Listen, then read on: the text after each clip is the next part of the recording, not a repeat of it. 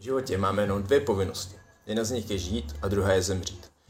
A my bychom měli žít tak, abychom se nebáli zemřít. Pokud prožijeme skutečně opravdový a spokojený život, tak vlastně se smrti bát nemusíme, protože jsme tady splnili ten náš účel.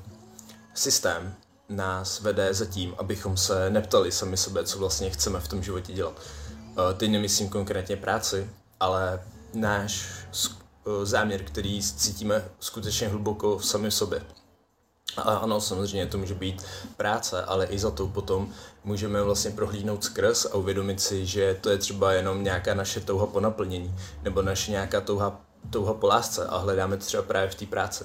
To jenom uvádím jako příklad, protože je to to nejčastější, co si lidi vlastně myslí, že v životě by měli dělat.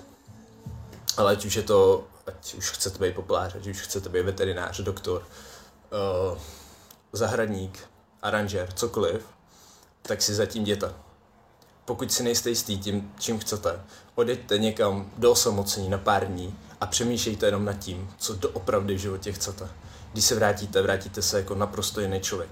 A já neznám člověka, který, když ví, co chce, tak by toho nedosáhnul. Nic není silnější než člověk, který ví, co chce, protože my jsme potom proto schopni udělat naprosto cokoliv.